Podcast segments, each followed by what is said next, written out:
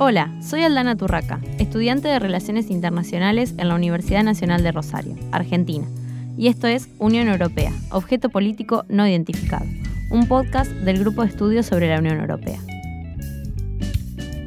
En este episodio vamos a charlar sobre la Unión Europea ante el accionar chino durante la invasión a Ucrania. Esperemos que lo disfruten.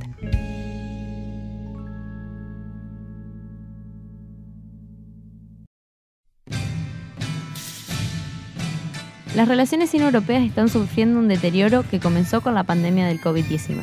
Durante dicho periodo, la Unión Europea se ha pronunciado múltiples veces sobre lo complejo que era para la Unión desarrollar un enfoque conjunto en relación a China, puesto que cada país europeo tiene sus propios puntos de vista y sus propias sensibilidades.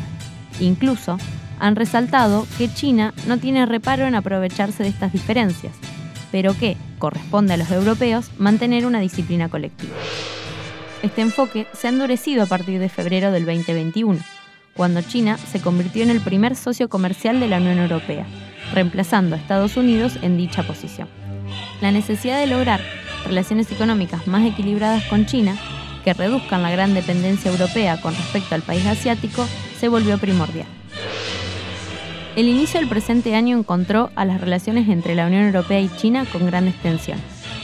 La disputa entre Lituania y China por la apertura de una oficina de representación de Taiwán en el país europeo en el mes de noviembre provocó una instantánea respuesta del gobierno chino, que describieron el acto como extremadamente atroz.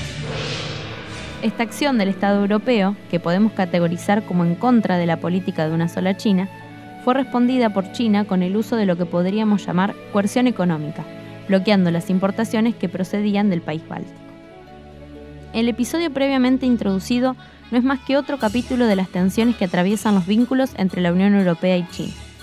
Pero, lo central aquí, es pensar en qué estadio se encontraba la relación bilateral cuando sucedió la invasión a Ucrania. Las rapideces geopolíticas se aceleraron cuando estalló la crisis, privilegiando un acercamiento transatlántico en detrimento de un cada vez más alejamiento de China.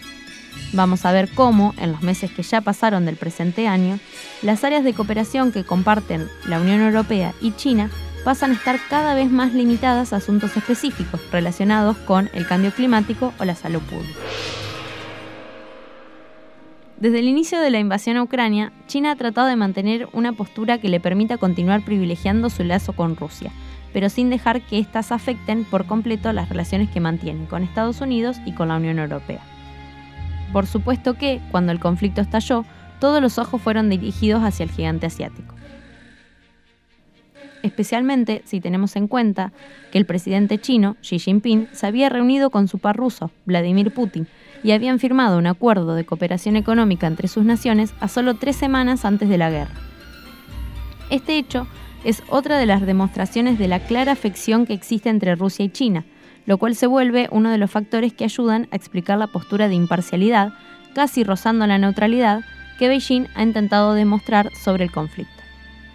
Debemos tener presente que el gobierno de Xi no solo evitó condenar las acciones realizadas por Rusia, sino que ha sido uno de los países que se opuso a las sanciones y los medios de comunicación en China compartieron el mensaje de la línea oficial rusa, tono marcadamente anti-estadounidense y culpabilizando a la OTAN y a Washington del conflicto. Al inicio del conflicto, Bruselas creyó que Beijing adoptaría una postura mediadora, ya que la idea de lograr la paz en Ucrania sería un éxito diplomático para China.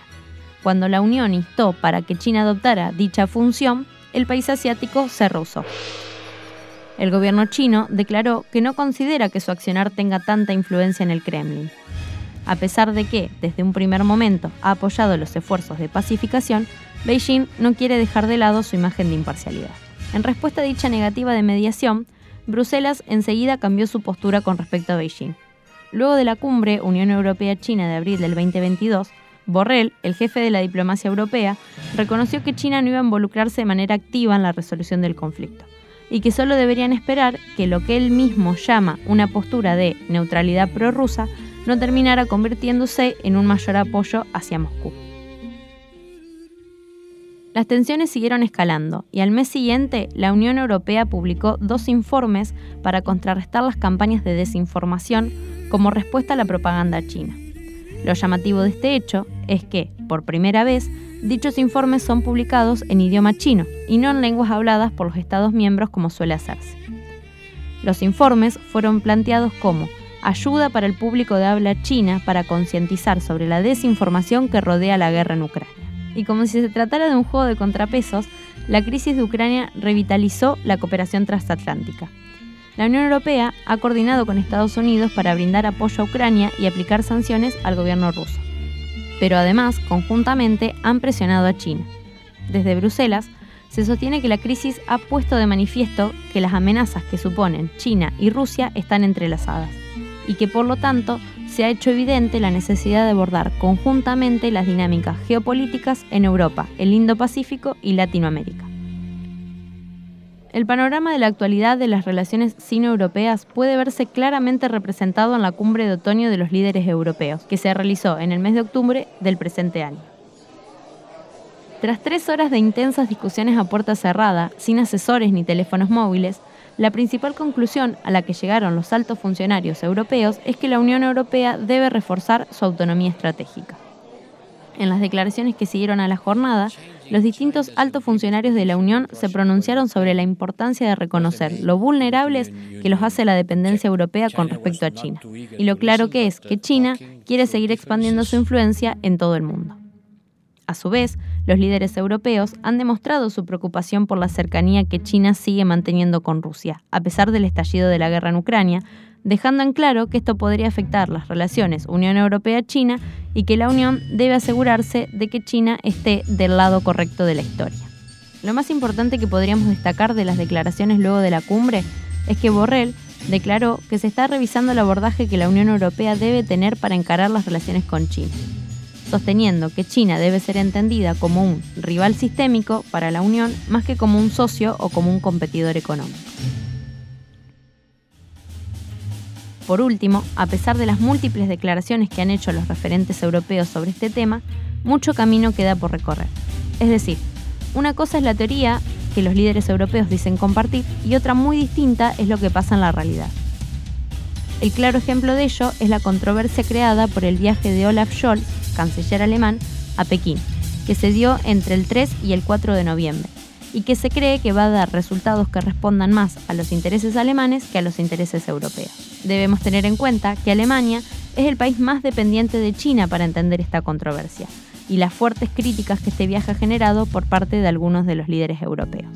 Por ende, creo que lo central para pensar en miras al futuro sobre este tema es realmente qué tan comprometidos están los líderes europeos en trabajar en una postura conjunta para hacer frente a esta rivalidad de la cual ya son conscientes y encontrar una especie de equilibrio para no pasar a una relación más tensa todavía que no permita ni siquiera dejar de lado las relaciones comerciales. Esto fue Unión Europea, objeto político no identificado, desde el Laboratorio Sonoro de la UNR. Si te gustó, compartirlo en las redes y no te olvides de seguirnos en Instagram, Twitter y Spotify como arroba GEUEUNR. Saludos, nos vemos en el próximo episodio.